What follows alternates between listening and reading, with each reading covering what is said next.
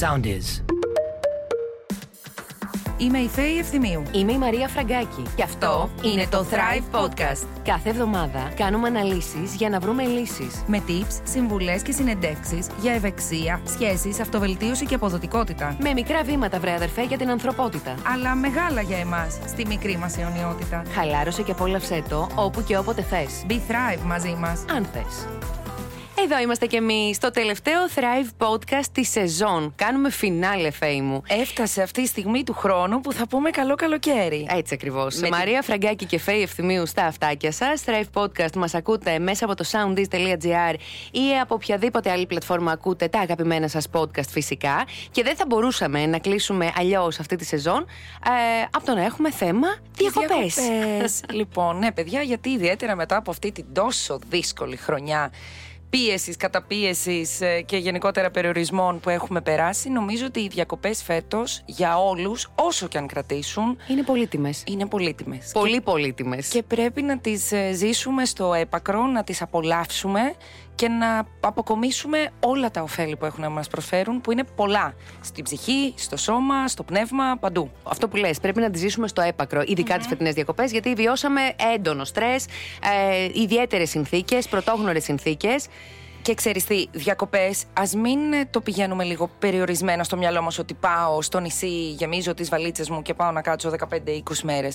Διακοπές είναι οποιοδήποτε διάλειμμα, οποιαδήποτε παύση κάνουμε από την σκληρή καθημερινότητά μας. Ακριβώς. Κάποιος μπορεί να κάνει διακοπές ακόμα και από το σπίτι του. Εννοείται. Οι διακοπές στην ουσία ορίζονται όταν κάνουμε παύση, όταν χαλαρώνουμε και όταν αδειάζουμε το μυαλό μας από όλα αυτά που καθημερινά μας ταλαιπωρούν και μας πιέζουν. Ακριβώς. Και ειδικά η αναφορά που κάνεις, γιατί δεν έχουν όλη τη δυνατότητα να πάνε διακοπές, έτσι. Μπορείς να κάνεις πολύ ωραίες διακοπές, να διακόψεις δηλαδή από το πρόγραμμά σου και στο σπίτι σου. Δεν είναι πρόβλημα αυτό. Μπορείς να έχεις σημαντικά ωφέλη ακόμα και από το σπίτι σου, αρκεί να κάνεις πράγματα που δεν κάνεις τον υπόλοιπο χρόνο. Αυτό είναι το μυστικό. Το διαφορετικό. Ακριβώς. Δηλαδή, μη μαγειρέψεις. Μπορεί να κάνεις σπίτι σου. Μη μαγειρέψεις σε καθημερινή βάση. Πήγαινε δες ακόμα και στην πόλη σου κάτι που δεν έχεις πάει ποτέ να δεις. Κάνε μια εξερεύνηση. Φίλους που δεν προλαβαίνεις την καθημερινότητά σου.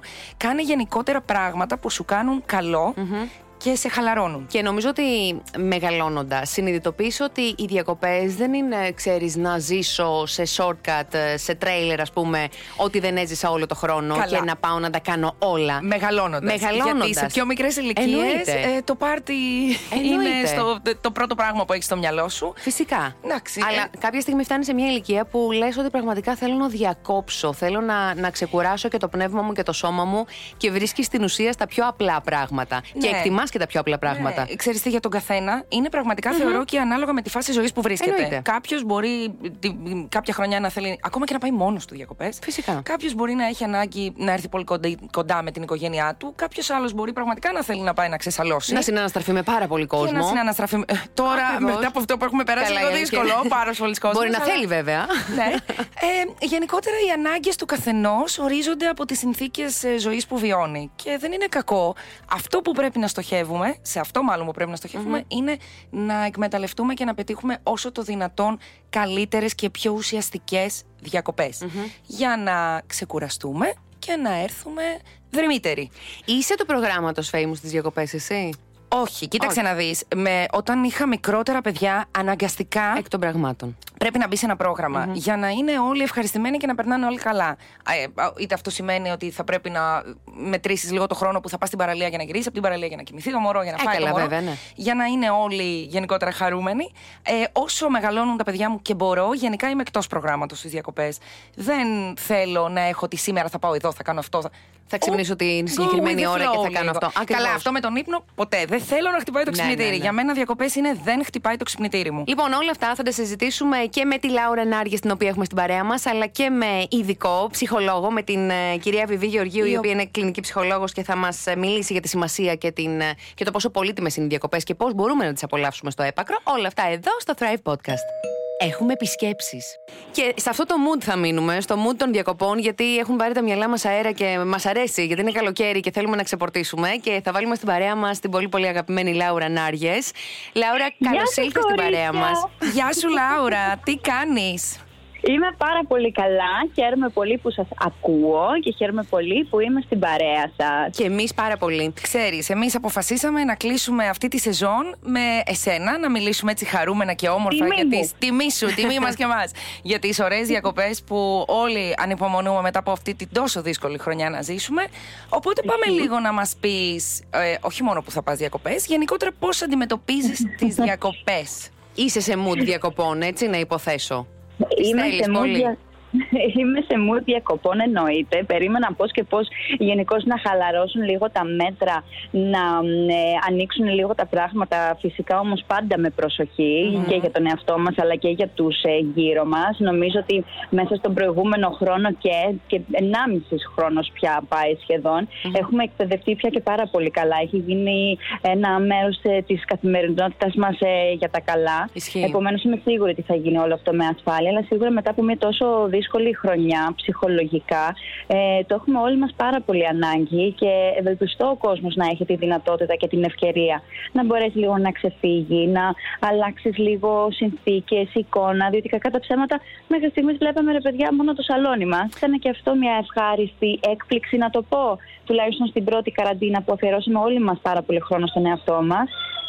Ωστόσο, χρειαζόμαστε τις αλλαγές όπως και τίποτε. Να ανοίξει και ντουλάπα, ρε παιδί μου, λίγο. Γιατί αυτή την ντουλάπα, οι ντουλάπες με τα ρούχα δεν έχουν ανοίξει. Και τώρα θα τις ανοίξουμε και θα κάνουμε και καμιά βαλίτσα, έστω για ένα διήμερο, τριήμερο, για περισσότερες διακοπές. Δεν ξέρω ο καθένας, αλλά είναι κάτι κι αυτό. Πόσο δίκιο έχεις. Δεν ξέρω για εσάς, κορίτσια, αλλά εγώ την φόρμα, το κολάν και το φούτερ δεν θέλω να το δω τόσο σύντομα ξανά. Δηλαδή, με πετυχαίνεις αυτή τη στιγμή στη γυμναστική και φοράω κολάν και το φοράω αναγκαστικά. Λοιπόν, κοίταξε να δεις. Να πηγαίνεις για γυμναστική με φόρεμα για να παίρνεις το αίμα σου πίσω. Και γόβα. Καφτάνια, παρεό και μαγιό είναι η ενδυμασία για τους επόμενους μήνες. Κοίταξε να δεις. Αυτό που είπε η Μαρία πριν, σαφώς οι διακοπές είναι για όλους πάρα πολύ σημαντικές. Εγώ θα κρατήσω όμως ότι σαφώς κάποιοι άνθρωποι μπορεί να μην μπορούν να κάνουν πολυήμερες διακοπές, αλλά ακόμα και οι 4-5, μια εβδομάδα που μπορεί μέρες και μπορεί ο καθένας να αφιερώσουμε, θα πρέπει να είμαστε εκεί. Δηλαδή να αδειάσουμε το κεφάλι μας που λέμε, να αδειάσουμε το μυαλό μας, να ξεκουράσουμε το σώμα μας, οπότε να αφιερωθούμε στις διακοπές. Το κάνεις εσύ αυτό, Λάουρα? Το πολύ κάνεις. Μεγάλη κουβέντα. Προσπαθώ και το κάνω όπως και τίποτε, ναι. Διότι και να φύγω και να έχω το νου μου και το μυαλό μου στην Αθήνα και στις δουλειές μου και στις υποχρεώσεις μου, σίγουρα δεν θα το απολαύσω και τελικά μπορεί να γυρίσω και ακόμα πιο κουρασμένη. Επομένως, νομίζω το καλύτερο που μπορείς να κάνεις είναι να ζοριστείς ενδεχομένως λίγο πριν φύγεις, να τακτοποιήσεις πραγματικά οτιδήποτε έχεις να τακτοποιήσεις, έτσι ώστε στις διακοπές σου να μπορείς να αφιερώσεις το χρόνο στον εαυτό σου. Και αυτό δεν ισχύει μόνο για τις διακοπές, ισχύει τελικά και για τα Σαββατοκύριακα. Σωστό. Λίγο. Σωστό. Είναι το λόγο ύπαρξης έχουν θεωρητικά τα Σαββατοκύριακα. Μα είναι το διάλειμμα που χρειαζόμαστε για να πάρουμε ενέργεια για να ξαναρχίσουμε από την αρχή. Είναι η φόρτιση των μπαταριών μας. Αυτό είναι το διάλειμμα, οι διακοπές, το Σαββατοκύριακο. Ότι οι 2 μέρες του Σαββατοκύριακου τελικά δεν είναι αρκετές. Δεν θα με χάλαγε καθόλου να είναι. Ούτε εμάς. Να ήταν 4 μέρες δουλειάς και 3 μέρες Σαββατοκύριακο. Δίκαιο. Δίκαιο. Είναι θέμα ψυχικής υγείας. Δηλαδή, δεν είναι μόνο η ξεκούραση του σώματος, είναι και του πνεύματος. Το θέμα είναι ότι οι διακοπές, ενώ πρέπει να είναι διακοπές, να διακόπτουμε από οτιδήποτε άλλο αυτό κάνουμε όλο το χρόνο. Ακριβώς, μα αυτό πρέπει να είναι. Λίγοι το καταφέρνουν αυτό τελικά και δεν βγάζω τον εαυτό μου απ' έξω, διότι δεν μου είναι πολύ εύκολο να διακόψω πλήρως και να γυρίσω πίσω στα καθήκοντά μου μετά τη λήξη της αδείας, ας πούμε, ή δεν ξέρω τι, και να είμαι τελείως ξεκούραστη. Πολλές φορές γυρνάω κουρασμένη κι εγώ. Το λέω. Βέβαια, πρέπει να είναι αυτός. Να πεις τώρα κατεβάζω διακόπτη. Τώρα κάνω διακοπές κυριολεκτικά. Δεν είναι είμαι μόνος στην ξαπλώστρα, αλλά κοιτάω το κινητό μου με τα mail μου, απαντάω. Ναι. Έχω το νου μου στο τηλέφωνο γιατί θα χτυπήσει για δουλειά. Έτσι καταλαβαίνουμε κιόλας ότι προφανώς και η καθημερινότητά μας και έτσι όπως μας έχει διαμορφώσει η κοινωνία και η ίδια κοινωνία έτσι όπως έχει διαμορφωθεί παρά είναι στρεσαρισμένα λίγο τα πράγματα. Δηλαδή οι πολλές υποχρεώσεις, οι φιλοδοξίες, οι δύσκολες συνθήκες και συνεργασία, ακόμα και η κίνηση στους δρόμους σε μια μεγάλη πόλη όπως είναι η Αθήνα. προφανώς δεν κάνουν πολύ εύκολη την ζωή τελικά. Ασχέτως που εμείς το έχουμε συνηθίσει πια. Όσοι φαντάζομαι και εσείς θα το έχετε νιώσει, όσοι έχουμε επιστρέψει και από την πανδημία και προσπαθούμε σιγά σιγά να μπούμε πάλι στους παλιούς καλούς ρυθμούς, κάνεις πια μία δουλειά από τις 10 που έκανες και κουράζεσαι. Ναι, για να φανταστείτε που σε ποιο σημείο έχει φτάσει η ψυχή μας και το επίπεδο στρες. Και ενώ θεωρητικά η αλήθεια είναι ότι οι περισσότεροι δεν δουλέψαμε και τόσο πολύ εν μέσω καραντίνας. Δουλέψαμε, αλλά ήταν οι συνθήκες λίγο. Μπορεί άλλος να ήταν τηλεεργασία. Ήταν διαφορετικές συνθήκες, ναι. Νομίζω ότι η κούραση είναι περισσότερη όμως. Ναι, γιατί, κούραση, γιατί είσαι εκτός προγράμματος, εκτός συνηθιών και εργονομικών τρόπων που δουλεύεις. Οπότε σου έρχεται λίγο, ξέρεις, μπαμ. Να σε ρωτήσω κάτι, Λάουρα. Στις διακοπές καταφέρνεις να διακόψεις και από social media, να μειώσεις τις ώρες που χρησιμοποιείς το κινητό σου και τα social γενικότερα? Τα social media τα διακόπτω γενικά αρκετά. Και μέσα στην καθημερινότητά μου, όχι μόνο στις διακοπές μου. Φροντίζω, ας πούμε, π.χ. θα χρειαστεί, ας πούμε, να βγάλεις κάποιες φωτογραφίες, να τις έχεις κάπου. Μπορεί να ασχοληθείς, ας πούμε, την πρώτη μέρα ή τις πρώτες δύο ημέρες, γιατί θέλεις να βγάλεις και το μέρος, να έχεις και εσύ μια ανάμνηση για σένα, βρε παιδί μου. Και μετέπειτα απλά τις έχεις κάπου. Και τις υπόλοιπες ημέρες φροντίζω και ξεκουράζομαι. Δεν μπαίνω τόσο πολύ στη διαδικασία, αλλά αυτό το κάνω και στην καθημερινότητά μου. Δεν θα σκρολάρω στο feed. Οι μόνες φωτογραφίες που θα λαϊκάρω θα είναι οι πρώτες 3 στοιχές που εμφανίζονται στο feed μου. Οι φίλοι μου, οι στενοί, ξέρουν ότι μπαίνω μία φορά το μήνα, το δίμηνο, και απλά βλέπουν ξαφνικά στα notifications του 15-20 likes από Λάουρα Νάργη. Μπράβο σου που το κάνεις αυτό. Ναι, δεν θέλω. Καταλαβαίνω και κατανοώ απόλυτα το πόσο τοξικό είναι αυτό το περιβάλλον και δεν θέλω να με επηρεάζει πουθενά. Να σου πω κάτι, ποιες είναι οι ιδανικές διακοπές που έχεις στο μυαλό σου? Είναι να πας κάπου να ξεκουραστείς στην απόλυτη ηρεμία, είναι να πας να παρτάρεις, ή είναι ανάλογα με τη συνθήκη ζωής που βιώνεις? Είναι νομίζω ανάλογα με τη συνθήκη ζωής που βρίσκεις εκείνη τη δεδομένη στιγμή. Έχουν υπάρξει στιγμές που θα ήθελα όντως να ζήσω αυτό το πάρτι, τέλος πάντων. Ως νέο κορίτσι και σύγκες. Βέβαια. Βράζει το αίμα σου. Έχουν υπάρξει και φορές που θέλω απλά να είμαι σε μια παραλία με το ψυγιάκι, με μια τετσετούλα και μια ομπρελίτσα που έχω φέρει εγώ. Και έχουν υπάρξει και άλλες διακοπές που έχω πάρα πολύ όρεξη να εξερευνήσω. Παίρνω το σάκο μου και πήγα έτσι, ας πούμε, ένα ταξίδι στο Ντουμπάι, πήγα έτσι ένα ταξίδι στην Ταϊλάνδη. Και κάνω sightseeing, πηγαίνω σε διάφορα μέρη, τα επισκέπτομαι, τα βλέπω. Κανονική τουρίστρια με το σάκο στην πλάτη. Ωραίο, περιπέτεια. Είναι φανταστικό και ειλικρινά το καλύτερο, κατά την ταπεινή μου άποψη, που μπορεί να κάνει κανείς είναι να κάνει διακοπές ολομόναχος με τον εαυτό του και μόνο για παρέα. Μόνη σου, το έχεις κάνει? Το έχω κάνει και στο Ντουμπάι σίγουρα. Είχα σηκωθεί και είχα φύγει. Και ήταν ό,τι καλύτερο. Μπορεί να σου έρθουν. Έρχεσαι σε τρομερή επαφή με τον εαυτό σου. Κάνεις τρομερές συνειδητοποιήσεις από τη στιγμή που είσαι και ανοιχτός, παύλα ανοιχτή. Και σε αυτό το ταξίδι είχα καταλάβει πως ο μόνος άνθρωπος που μπορεί να κάνει ευτυχισμένο τον εμένανε είναι ο εαυτός μου. Μόνο εγώ μπορώ να το κάνω. Δεν χρειάζεται και δεν πρέπει να περιμένω να το κάνει κάποιος άλλος για εμένα. Δεν μπορώ να έχω αυτή την απέτηση. Και αυτό το κατάλαβα διότι φρόντισα να φέρω τον εαυτό μου σε εκείνο το σημείο που ήθελα πάντα να πάω. Πολύ σημαντικό αυτό που λες. Βέβαια, ξέρεις, πρέπει να υπερνικήσεις και αρκετές ανασφάλειες για να το κάνεις. Γιατί να μου πεις και εντός Ελλάδας να το καταλάβω. Έχεις και μια ασφάλεια. Το ότι πήγες μόνος στο ταξίδι στο εξωτερικό, χωρίς σημείο αναφοράς, χωρίς κάποιον εκεί να σε περιμένει. Είναι τρομερό, είναι ακόμα καλύτερο. Και εκεί βλέπεις κιόλας, διότι προφανώς μπαίνεις σε ένα μούτο ότι κάπως πρέπει να επιβιώσω. Ανακαλύπτεις τρομερές δυνάμεις. Ανοίγεις ακόμα περισσότερο. Ξαφνικά βλέπεις τόσο. Ακριβώς, τα ανοίγεις ορίζοντες τέρμα. Και νομίζω μετά από αυτό το ταξίδι νιώθεις και πολύ περήφανη για τον εαυτό σου. Ότι κοίτα να δεις, εγώ τα κατάφερα μόνη μου και πέρασα και πάρα πολύ καλά. Πολύ σωστά, και σας πληροφορώ ότι γνωρίζεις τόσο πολύ κόσμο, δηλαδή μέχρι και σήμερα μέσω των social media φυσικά, αυτές είναι οι καλές πλευρές των δικτύων αυτών. Έχω ακόμα επαφή με μία κοπέλα από την Ιαπωνία, η οποία βρεθήκαμε σε ένα σε ένα μέρος στο Ντουμπάι, ήθελε η μία να βοηθήσει την άλλη, γιατί και εκείνη μόνη της ταξίδεψε, να βγάλουμε φωτογραφία. Κοίτα να δεις. Είδες όμως πώς έγινε το bonding με έναν ξένο άνθρωπο, Ναι, ένα τρομερά, και ίσα-ίσα έχουμε μέχρι και σήμερα επαφή και μου λέει όποτε θέλεις, όποτε έρθεις η Ιαπωνία εννοείται να μου πεις, και του λέω εννοείται αυτό, η ίδια πρόσκληση ισχύει και για σένα. Τι ωραίο. Τι ωραίο. Τέλειο. Και φαντάσου κάποιοι άνθρωποι δεν τολμούν να πάνε μόνοι τους σινεμά, έτσι. Όχι να κάνουν ταξίδι. Τα οποία τα θεωρούν ντροπή. Δηλαδή ότι με κοιτάνε και θα νομίζουν ότι δεν έχω φίλους. Αυτό είναι ένα πολύ καλό ξεκίνημα που λες. Ότι πας να πιεις έναν καφέ μόνος σου. Να έχεις την εφημερίδα σου. Ακριβώς. Ή απλά να κοιτάς τον ορίζοντα. Κάνε κάτι άλλο. Να πας μόνος στο σινεμά. Είναι φανταστικό. Είναι μια πολύ καλή αρχή. Μια γνωριμία με τον εαυτό σου. Στενή. Όντως. Φέτος, τι διακοπές έχεις ανάγκη από όλα αυτά τα είδη που μας περιέγραψες? Δηλαδή, ποια είναι η πρώτη σου ανάγκη? Λες, εγώ φέτος θέλω να τη δω τελείως μάταλα. Ξέρω εγώ, να πάω μόνη μου, να στρώνω την μπετζετούλα μου κάτω. Αυτό. Θέλω πιο γκράντε διακοπές. Θέλω εξερεύνηση και περιπέτεια. Σε τι mood είσαι? Τι έχει το μενού? Είμαι σε ένα mood που θέλω σίγουρα να δω ξανά κάποιο νησί της Ελλάδος.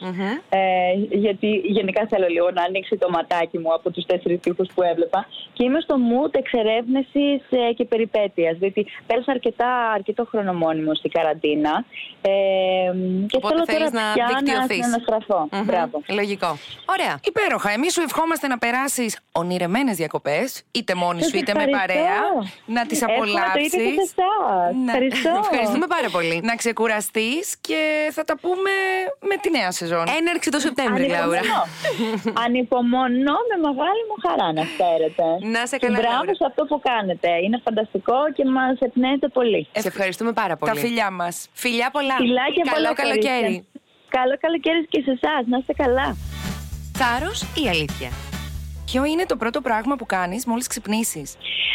Μόλις ξυπνήσω, το πρώτο πράγμα που θέλω να κάνω είναι να πάω στο μπάνιο να φρεσκαριστώ, και μετά από μισή ώρα θα πιάσω το κινητό μου στα χέρια μου. Το τελευταίο πριν κοιμηθείς? Θα καθίσω να σκεφτώ πώς πήγε η μέρα μου, τι έχω κάνει σωστά, τι έχω κάνει λάθος. Θα επικεντρωθώ με όσο πιο θετικά vibes γίνεται για την επόμενη μέρα, για να αντλήσω ενέργεια, και μετέπειτα θα φροντίσω να αποκοιμηθώ με κάτι φανταστικά ηχητικά βίντεο τύπου για meditation που σε οδηγούν σε έναν πάρα πολύ ωραίο ύπνο. Τι σου δίνει η ενέργεια για να φέρεις εις πέρα στη μέρα σου? Νομίζω ότι αυτό που θα μου δώσει περισσότερη ενέργεια είναι ότι κάνω αυτό που μου αρέσει πάρα πολύ και αισθάνομαι καλά με αυτό, και το κάνω με πάρα πολύ όρεξη και μου δίνει όθηση να γίνομαι, να βελτιώνομαι, να ψάχνομαι, να εξελίσσομαι και όλα αυτά. Έχεις καλή σχέση με τον ύπνο? Πόσες ώρες κοιμάσαι? Έχω καλή και κακή σχέση με τον ύπνο, δυστυχώς. Ενώ από τη μία μου αρέσει πάρα πολύ ο ύπνος και να κοιμάμαι και να το εξαντλώ.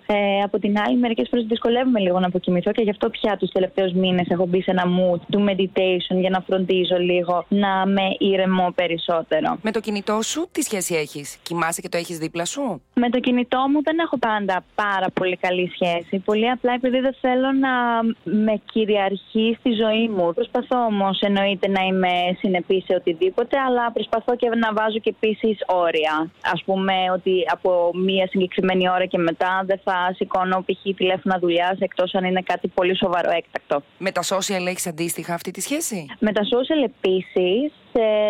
Δεν θέλω ούτε αυτά να με κυριαρχούν, και είμαι άκρως συνειδητοποιημένη πως πρόκειται για μία ψευδαίσθηση ουσιαστικά, και ότι δεν είναι ένας αληθινός κόσμος, δεν είναι η πραγματικότητα. Πρόκειται για ένα highlight μιας, ένα στημένο θα έλεγα κιόλας highlight μιας στιγμής, ημέρας, συνθήκης. Επομένως αυτό που κάνω είναι να θέτω κάποια πολύ συγκεκριμένα όρια για να μην με καταβάλει και με ρίξει ψυχολογικά σε οποιοδήποτε επίπεδο. Αν αναπάντεχα βρεις 15 λεπτά ελεύθερου χρόνου μέσα στην ημέρα σου, τι κάνεις? Θα βάλω μουσική στο τέρμα, τα αγαπημένα μου τραγούδια. Μπορεί να είναι και ένα αγαπημένο τραγούδι εκείνης της περίοδου, το οποίο θα το ακούσω για 15 λεπτά συνεχόμενα, ξανά και ξανά και ξανά, και μπορεί σίγουρα θα τραγουδάω και σίγουρα θα χορεύω. Τι συμβουλή θα έδινες στον νεότερο εαυτό σου? Η συμβουλή που θα έδινα στον νεότερο μου εαυτό θα ήταν να έχει περισσότερη εμπιστοσύνη στον εαυτό του και να ακούει περισσότερο την εσωτερική φωνή. Τι κάνεις πριν από μια σημαντική απόφαση ή γεγονός? Ζυγίζω πάρα πολύ καλά τα πράγματα και φροντίζω πια να κάνω αυτό που νιώθω καλά. Θέλω να αισθάνομαι καλά και δεν θέλω να μετανιώνω κάποια απόφαση. Και αν τυχόν δω ότι πάει στραβά κάτι, τουλάχιστον ξέρω ότι εκείνη τη δεδομένη στιγμή όταν πήρα την απόφαση ήμουν ok με αυτό. Με τον χρόνο πώς θα πας? Κάνεις καλή διαχείριση του χρόνου σου μέσα στην ημέρα? Προσπαθώ πολύ να είμαι καλή στον χρόνο. Δεν το καταφέρνω πάντα, το ομολογώ, το ξέρω. Με ξέρουν και πολύ καλά οι δικοί μου, αλλά δεν το κάνω επίτηδες. Πώς διαχειρίζεσαι μια κακή μέρα? Αποδέχομαι ότι πολύ απλά είναι μια κακή μέρα. Τι σε αποφορτίζει? Η μουσική πολύ. Με ταξιδεύει πάρα πολύ, με πάει σε έναν παντελώς διαφορετικό κόσμο, σε έναν δικό μου κόσμο που βρίσκομαι μόνο εγώ. Και μέσα από αυτό ταξιδεύω, ονειρεύομαι, δημιουργώ ιδέες, φτιάχνω στόχους, στρατηγικές, χορεύω, χαλαρώνω, τραγουδάω. Η μουσική με βοηθάει πάρα πολύ σε αυτό. Τις σε έχει διδάξει έως τώρα η κατάσταση της πανδημίας και της καραντίνας? Κατά κύριο λόγο ότι τίποτα δεν είναι δεδομένο, όσο κλείσια και να ακούγεται αυτό, ότι όντως το πιο σημαντικό πράγμα είναι να έχουμε την υγεία μας και να έχουμε τους ανθρώπους δίπλα μας που αγαπάμε πάρα πολύ και μας αγαπάνε, οι αληθινοί μας άνθρωποι δηλαδή, η αγκαλιά, ότι είναι ένα ακόμα πιο όμορφο πράγμα από ό,τι νομίζαμε και ότι τελικά χάνουμε κατά πολύ την μπάλα με αυτή την σκληρή καθημερινότητα και πραγματικότητα που έχουμε δημιουργήσει. Ποιος είναι ο Thrive στόχος σου? Ο Thrive στόχος μου είναι να είμαι καλά ψυχολογικά, να κάνω αυτό που μου αρέσει, αυτό που νιώθω καλά, να είμαι εκεί για τους αγαπημένους μου ανθρώπους και να προσέχω γενικά τη Λάουρα για να μπορώ να προσέχω και όλους τους υπόλοιπους. Και αυτό αφορά και ένα healthy lifestyle και ένα way of thinking. Ας βγει κάποιος να μας μιλήσει υπεύθυνα. Πάμε λοιπόν να βάλουμε τώρα στην παρέα μας τη Βιβή Γεωργίου, κλινική ψυχολόγο και ψυχοθεραπεύτρια, η οποία θα μας μιλήσει για τα ωφέλη των διακοπών και την ανάγκη που έχουμε ουσιαστικά να έχουμε διαλύματα στη ζωή μας και στην καθημερινότητά μας. Ναι. Βιβή, καλώς ήλθες στην παρέα μας. Καλώς σας βρήκα, κορίτσια. Καλό μήνα κιόλας. Καλό μήνα και καλό καλοκαίρι. Έχουμε μπει κανονικά σε mode διακοπών. Να κάνουμε λίγο έναν διαχωρισμό στο τι σημαίνει οι διακοπές και το διάλειμμα. Δηλαδή, διακοπές και διάλειμμα από τι? Από τη μίζερη καθημερινότητα, από τους όρους που έχουμε μάθει να υπάρχουμε και να σχετιζόμαστε και να είμαστε. Γιατί το μόνο σίγουρο είναι ότι αν έχουμε αυτούς τους όρους που υπάρχουν στην καθημερινότητά μας, αυτούς τους όρους είναι που θα πάρουμε και στις ωραίες μας βαλίτσες με τα σημαντικά μας πράγματα, με τα ρούχα μας και με όλα τα υπόλοιπα. Και αυτούς θα πάμε και στο ωραίο νησί.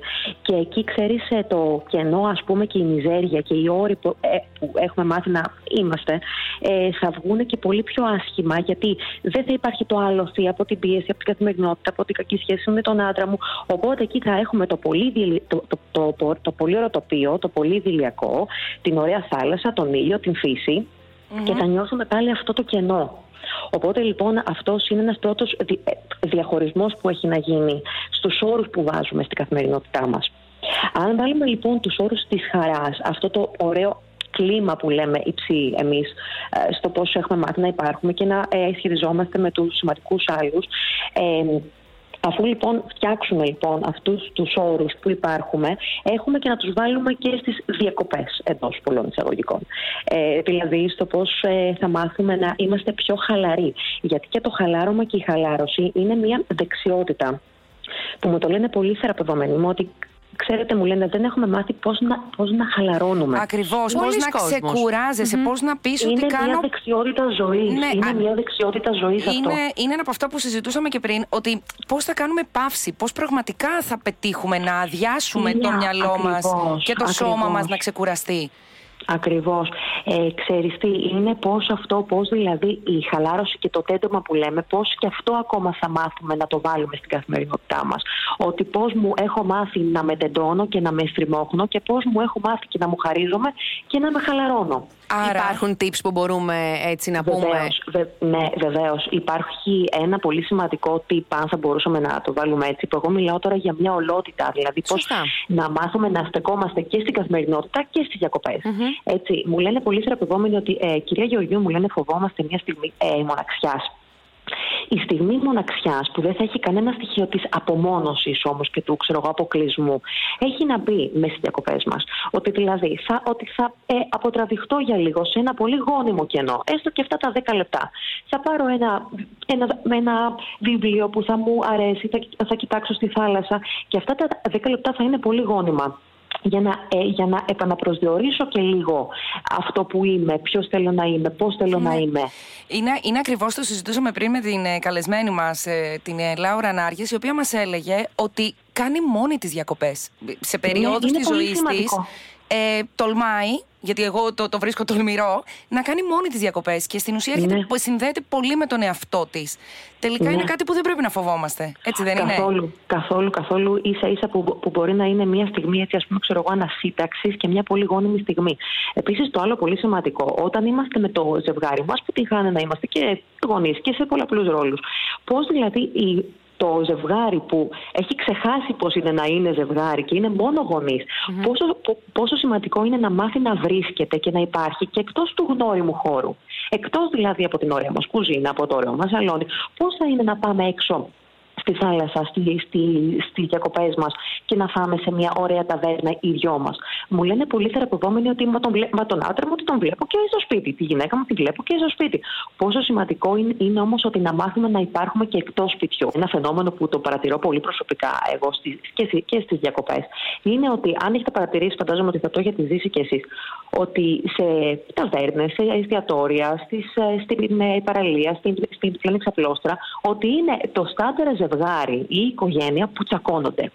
Είναι αυτό που λέγαμε πριν, ότι αν η οικογένεια πάει με τους όρους που έχει μάθει να σχετίζεται μέσα στην καθημερινότητά της, αυτούς τους όρους θα έχει και θα αναπαράξει και στην παραλία και στο ωραίο εστιατόριο και στη ταβέρνα και στην πεζοπορία. Ναι. Οπότε είναι μια στάση ζωής γενικότερα αυτό. Άρα πώς μπορούμε να το αφήσουμε πίσω όλο αυτό και να διακόψουμε πραγματικά και να ξεκουραστεί και το πνεύμα και το σώμα? Ότι πώς έχουμε μάθει ότι και να φροντίζουμε και τον εαυτό μας, αλλά και τους ανθρώπους που μας είναι σημαντικοί. Δηλαδή, στο να πάμε στην παραλία και να παίξουμε γνήσια με τα παιδιά μας. Να πάμε για να κάνουμε ηλιοθεραπεία και να αφήσουμε τον ήλιο να μας κατακλείσει με τη θέρμη του και να το χαρούμε. Άρα να ζούμε ουσιαστικά τις στιγμές. Εγώ αυτό καταλαβαίνω. Ακριβώς, να είμαστε παρόντες. Να είμαστε παρόντες. Ακριβώς. Να είμαστε στο κάθε λεπτό παρόντες. Και το πολύ σημαντικό, πολλοί γονείς κοιτάνε από τις ενοχές τους στις διακοπές να τις καλύψουν και να τις σκουπίσουν, που λέμε γρήγορα, γιατί τα παιδιά τους στερήθηκαν από την παρουσία τους όλο τον χειμώνα και λογικό και λόγω υποχρεώσεων. Εκεί, αν πάνε να ορίσουν την σχέση τους με τα παιδιά τους από την ενοχή που τα στερήθηκαν τον χειμώνα, δεν θα τους βγει σε καλό. Δεν θα το κάνουν καλά. Έχουν να μπουν με γνήσια αγάπη και με γνήσια φροντίδα. Άρα, Βιβή, συνοψίζοντας, για να έχουμε ένα καλό καλοκαίρι και να εκμεταλλευτούμε στο έπακρο τις όσες και όποιες διακοπές κάνει ο καθένας μας, ποια είναι η συμβουλή σου? Έχουμε 1, 2, 3 tips που θα πάρουμε μαζί μας στις βαλίτσες μας? Ναι, το να είναι η στάση μας απέναντι στα πράγματα και στη ζωή γενικότερα, και αυτή τη στάση μοιραία θα τη φέρουμε και στο καλοκαίρι μας. Το να μπορούμε να χαιρόμαστε τη στιγμή, γιατί και η χαρά είναι ένα άθλημα που είναι γενικά απαιτητικό, δεν είναι κάτι εύκολο. Το να μπορούμε να χαιρόμαστε και τη στιγμή και τους ανθρώπους. Το δεύτερο είναι το να μας επιτρέψουμε να χαλαρώσουμε, που και αυτό, όπως είπαμε, είναι μια δεξιότητα. Και το τρίτο είναι το να επιτρέψουμε στον εαυτό μας να ζήσει και κάποιες στιγμές μοναξιάς. Χρειάζεται πρόγραμμα στις διακοπές, πιστεύεις, Βιβή? Όχι. Αυτά τα ψυχαναγκαστικά προγράμματα που όλοι ακολουθούμε στις διακοπές μας. Θυμάμαι ότι είχα κάποτε έναν θεραπευόμενο που μου έλεγε ότι στις διακοπές μου ότι δεν φοράω ποτέ ρολόι. Και του λέω γιατί? Μου λέει, δεν θέλω να ξέρω τι ώρα είναι, δεν με νοιάζει. Ήταν κάτι πάρα πολύ ωραίο αυτό. Όχι πρόγραμμα, αλλά πρέπει να υπάρχει κατανόηση όμως. Γιατί μπορεί ο ένας να θέλει, για παράδειγμα, να κοιμηθεί, ο άλλος να θέλει να πάει στη θάλασσα. Οπότε θα πρέπει να υπάρχει και αυτονομία. Ακριβώς. Και ελευθερία. Εδώ μπαίνει και η διάσταση και της ελευθερίας. Ότι είμαστε ελεύθεροι για να κάνουμε αυτό που θέλουμε. Φεύγουμε από τα πρέπει και από τους καταναγκασμούς και από τα προγράμματα, τα ημερολογιακά, της ώρας, τι ώρα θα φάμε, τι ώρα να πάμε. Είναι και η διάσταση και της ελευθερίας που μπαίνει μέσα σε αυτό, ναι. Να αφαιθούμε στη ροή, τέλος πάντων, των διακοπών. Ακριβώς, αλλά τα tips ξέρετε ότι είναι σημαντικά, αλλά στη δύσκολη στιγμή είναι που κάπως ότι τα ψιλοξεχνάμε όλοι σε μια δύσκολη στιγμή. Γιατί κάποια δύσκολη στιγμή θα έρθει, που το παιδί θα κρινιάξει λίγο παραπάνω, που θα έχει πολύ κύμα. Δηλαδή υπάρχουν άπειροι λόγοι για να κρινιάξουμε και στις διακοπές. Υπάρχει και ο ψυχαναγκασμός του ότι στις διακοπές πρέπει να περάσω καλά. Και σε πολλούς αυτό λειτουργεί αντίθετα. Και αν κάτι το χαλάσει, σου χαλάει όλη τη διάθεση και όλη τη ροή τους και της οικογένειας κιόλας. Ακριβώς, και γι' αυτό λέω ότι και τα tips, ναι, μεν είναι σημαντικά να τα ξέρουμε στα bullets που λέμε 1, 2, 3, αλλά στη δύσκολη στιγμή κάπως όλοι τα ξεχνάμε. Όπως και στη δίαιτα. Ξέρουμε όλοι τι πρέπει να ακολουθήσουμε και στη δύσκολη στιγμή, στο στρες, το άγχος. Θα πέσουμε με τα μούτρα. Ανοίγουμε ψυγείο και τελείωσε. Στην εφαρμογή έρχεται η δυσκολία. Άρα είναι σημαντικό τι στάση έχουμε απέναντι στα πράγματα και γι' αυτό το έβαλα από την αρχή της κουβέντας μας σε μια βάση εξ αρχής. Πώς είμαστε γενικά απέναντι στην ζωή, πώς υπάρχουμε, πώς σχετιζόμαστε. Ουσιαστικά, καλό είναι να έχεις μια ζωή από την οποία δεν χρειάζεται να διακόψεις και να αλλάξεις ριζικά. Απλά να απολαύσεις μέσα στις διακοπές σου περισσότερο. Ακριβώς. Και να μάθεις να χαλαρώνεις και να σου το δίνεις αυτό και να σου το επιτρέπεις. Ότι δεν είναι κάτι κακό άμα δηλαδή χαλαρώσω. Δεν σημαίνει ότι είμαι τεπέλης ή δεν είμαι καλός ή οτιδήποτε. Ναι, και όχι δουλειά στις διακοπές, έτσι. Γιατί πολλοί κάνουν και αυτό το λάθος. Όχι δουλειά. Όσο γίνεται να αποφορτιστούμε και να αποσυμπιεστούμε από τη δουλειά. Ναι, ακριβώς. Γιατί χάνει και το νόημα η λέξη διακοπές μετά. Βιβής, σε ευχαριστούμε πάρα πολύ. Ευχόμαστε να έχεις ένα υπέροχο καλοκαίρι. Και εσείς το ίδιο και να περάσετε πολύ όμορφα. Ευχαριστούμε πάρα πολύ. Να είσαι καλά. Καλή σου συνέχεια. Καλή συνέχεια επίσης. Δεν ήξερες, δεν ρώταγες. Χρήσιμες συμβουλές από το thriveglobal.gr. Ο εγκέφαλός σου είναι μια μηχανή που σκέφτεται ασταμάτητα με πάνω από 70.000 σκέψεις την ημέρα. Στις διακοπές, λοιπόν, άλλαξε τη σκέψη σου με έναν απλό τρόπο, αλλάζοντας παραστάσεις. Ακολουθήστε μας στο sounddiz.gr, στο Spotify, στο Apple Podcasts και στο Google Podcasts.